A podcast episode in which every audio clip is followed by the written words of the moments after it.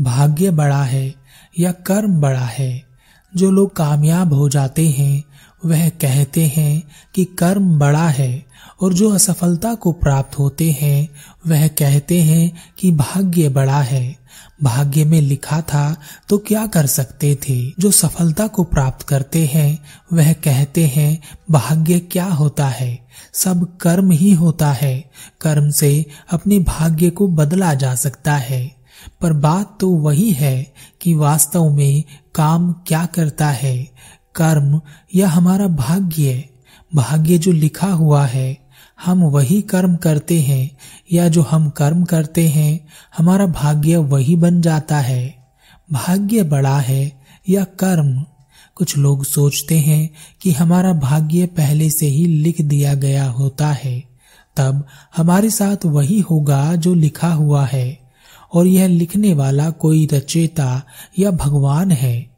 लेकिन जरा सोचिए, क्या भगवान इतनी नाइंसाफी कर सकता है कि बेवजह किसी को अमीर बना दे, किसी को गरीब बना दे, बेवजह किसी को सुंदर और किसी को बदसूरत बना दे? बिना किसी वजह के किसी को दर दर की ठोकरे खाने को मजबूर कर दे और किसी को बिना कुछ करे ही सब कुछ दे दे। ऐसे ही सवाल एक युवक के मन में चल रहे थे। जब वह अपनी बुद्धि से कुछ समझ नहीं पाया, तब वह अपने गुरु के पास गया और उसने कहा, गुरुदेव, इस दुनिया में क्या काम करता है? भाग्य या कर्म? दोनों में कौन बड़ा है?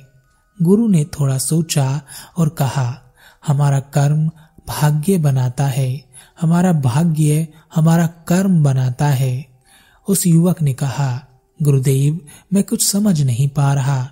अगर हमारा कर्म हमारा भाग्य बनाता है तो भाग्य कर्म कैसे बना सकता है? गुरु ने कहा, जो तुम कर्म करते हो, वह तुम्हारा भाग्य लिख देता है। युवक ने कहा, पर कैसे, गुरुदेव? गुरु ने कहा, यह समझने के लिए तुम्हें कर्म करना होगा। जैसा मैं कहूँगा, वैसा ही कार्य करना होगा। युवक ने कहा, गुरुदेव, जैसा आप कहेंगे, बिल्कुल वैसा ही करूँगा, पर मैं यह समझना चाहता हूँ। गुरु ने कहा, अपने घर पर जाओ। अपने घर पर जोड़ा हुआ धन या कोई कीमती, बहुत कीमती चीज़ उठाकर मेरे पास ले आओ। युवक ने कहा, मेरी माँ वर्षों से थोड़ा थोड़ा कर धन जमा कर रही है। वह धन एक छोटे संदूक में है। क्या मैं उसे ले आऊँ? गुरु ने कहा, बिल्कुल, उसे ही लेकर आना। युवक अपने घर चला गया। जब घर पर कोई नहीं था, ना माँ और ना ही पिता, तब उसने चोरी से उस धन को उठा लिया और एक कपड़े में उस संदूक को बांधकर गुरु के पास आ पहुँचा और गुरु से कहा, गुरुदेव, यह मेरी माता का वर्षों से जोड़ा हुआ धन है। यह मैं आपके पास ले आया हूँ। मेरी माता के प्राण इस धन में बसते हैं। अब बताएँ कि मुझे क्या करना है। गुरु ने कहा, जाओ, अब कल आना। युवक ने कहा, पर गुरुदेव, यह धन मुझे चाहिए। अगर यह धन मेरी माता को वहाँ दिखाई नहीं दिया तो वह पता नहीं क्या करेगी। गुरु ने कहा, अगर सत्य जानना चाहते हो तो इस धन को मेरे पास छोड़ना ही होगा। उस युवक ने वह धन गुरु के पास छोड़ दिया और वह वहाँ से चला गया। घर जाने के बाद वह डरता रहा कि कहीं उसकी माँ उस संदूक को देखने के लिए ना निकल पड़े। उसने उस जगह पर एक दूसरा संदूक रख दिया और उसे कपड़े से ढक दिया। वह घबराता रहा। उसकी धड़कनें बढ़ी हुई थी। वह डर रहा था। वह सोच रहा था कि जैसे तैसे करके आज का दिन गुजर जाए। कल तो मैं गुरु से वह धन ले ही आऊँगा। रात हो गई, पर माँ ने अभी तक इस ओर ध्यान नहीं दिया था। पर अचानक रात के समय माँ ज़ोर से चिल्लाई और भागकर पुत्र और अपने पति के पास आई और कहा मैं लुट गई, बर्बाद हो गई, चोरी हो गई। मैंने इतने सालों से एक एक पाई करके धन जमा किया था, वह चोरी हो गया। यह कहकर वह दहाड़े मारकर रोने लगी। युवक को समझ नहीं आ रहा था कि वह क्या कहे और क्या करे। उसने माता से कहा, माँ, आप चिंता ना करें, आपका धन मैं ढूंढ निकालूँगा। कल तक आपका धन मैं आपको लाकर दे दूँगा। रात भर उसकी माँ नहीं सोई, ना ही उसके पिता सोए और ना ही वह सो पाया। सुबह होते ही वह गुरु के पास भागकर पहुँचा और अपने गुरु से कहा, गुरुदेव, मुझे वह संदूक चाहिए। मेरी माता को पता चल गया है कि धन चोरी हो गया है। मुझे वह धन उन्हें वापस देना है। उनका दुख मुझसे देखा नहीं जा रहा। गुरु ने कहा, मुझे तुम्हारा दिया हुआ धन मिल नहीं रहा है। पता नहीं कहाँ चला गया। मैंने तो यहीं रखा था।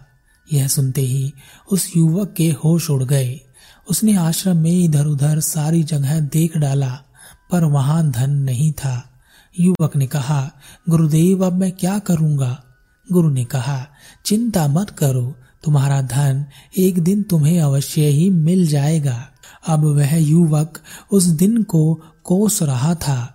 जिस दिन वह इस कर्म और भाग्य को समझने के चक्कर में पड़ा था, ना वह फालतू की चीज़ में अपना दिमाग लगाता और न यह सब होता। उधर उसकी माँ दिन ब दिन अपने धन को लेकर सदमे में जी रही थी। एक दिन युवक ने एक उपाय सोचा। उसने उसी तरह का संदूक खरीदा और रात को एक धनवान के घर में चोरी करने के लिए निकल पड़ा। जब वह धनवान के घर की ओर जा रहा था, तब गुरु ने उसे पीछे से आवाज़ दी और कहा, रुक जा, कहाँ जा रहा है? गुरु ने उसके पास आकर कहा, कहाँ जा रहे हो? चोरी करने तो नहीं जा रहे हो? वह गुरु के चरणों में गिर गया और कहा, गुरुदेव मुझसे गलती हो गई। मुझे अपनी माता से पूछकर धन लाना चाहिए था। मेरी माँ का रो रो कर बुरा हाल है। अब आप ही बताएँ मैं क्या करूँ? मुझे एक यही रास्ता दिखाई देता है। गुरु ने कहा, तुम मेरे साथ आश्रम चलो। गुरु युवक को अपने साथ आश्रम ले आए। वह धन से भरा हुआ संदूक युवक को लौटाते हुए गुरु ने कहा, जाओ और इसे अपनी माता को वापस कर दो, पर उन्हें सब सच बताना और सुबह वापस मेरे पास आना। युवक उस संदूक को देखकर खुश हो गया। खुशी के मारे उसके आँसू आँखों से बहने लगे। वह भागता हुआ अपने घर पहुँचा और अपनी माता के सामने संदूक को रख दिया। उस संदूक को देखकर उसकी माता अपने पुत्र के गले लग गई। पुत्र ने भी अपनी माता को सारी बात बता दी।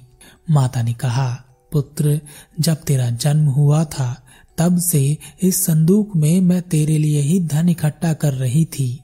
अगर तुझे चाहिए था तो मुझसे मांग लेता। यह सब तेरा ही है। तेरे लिए ही जोड़ा गया है तेरे भविष्य के लिए। और अगर गुरुदेव ने ऐसा करने के लिए कहा था तो अवश्य ही वह तेरा कुछ भला चाहते होंगे। अगली सुबह वह युवक फिर से गुरु के आश्रम पहुँचा और गुरु से कहा, गुरुदेव, आपने मेरे साथ ऐसा क्यों किया? तुम्हें कुछ समझाना था। अब ध्यान से सुनो। तुम्हारा कर्म कि तुमने अपनी माता से पूछे बिना वह धन मुझे लाकर दिया, यह गलत था। तो इस गलत कर्म ने गलत भाग्य का निर्माण किया। यह भाग्य तुम्हें चोर बनाने के लिए तैयार था, पर चोर बनने के लिए तुम्हारे कर्म में एक गलती थी, जिस कारण तुम्हारा भाग्य बदल गया। युवक ने कहा, और वह क्या थी, गुरुदेव? गुरु ने कहा क्योंकि यह काम तुमने अपने अंतर से नहीं किया था। तुम्हारी भावना भी गलत नहीं थी। मेरे कहने से किया था। इस कारण तुम्हारा भाग्य केवल इतना ही बना कि तुम चोर बन सकते थे, पर तुम्हें रोकने के लिए कोई था। कुछ समझे?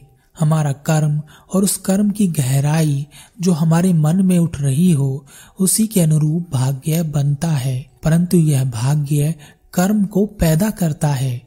जैसे तुम्हारे इस किए गए कर्म के कारण ही तुम्हारे भाग्य में चोर होना लिखा जा रहा था, और तुम इस भाग्य के कारण ही चोरी के लिए तत्पर हो रहे थे। तो इस भाग्य ने तुमसे चोरी करवाने के लिए तैयारी की, चोर का कर्म कराने के लिए तुम्हें तैयार किया।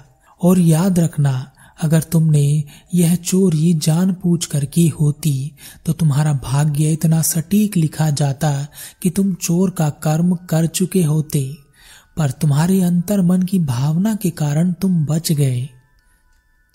तो यह समझो कि हमारे कर्म हमारा भाग्य लिखते हैं, और हमारा भाग्य हमसे कर्म करा लेता है, पर अपने भाग्य को हम अपने कर्म से बदल सकते हैं।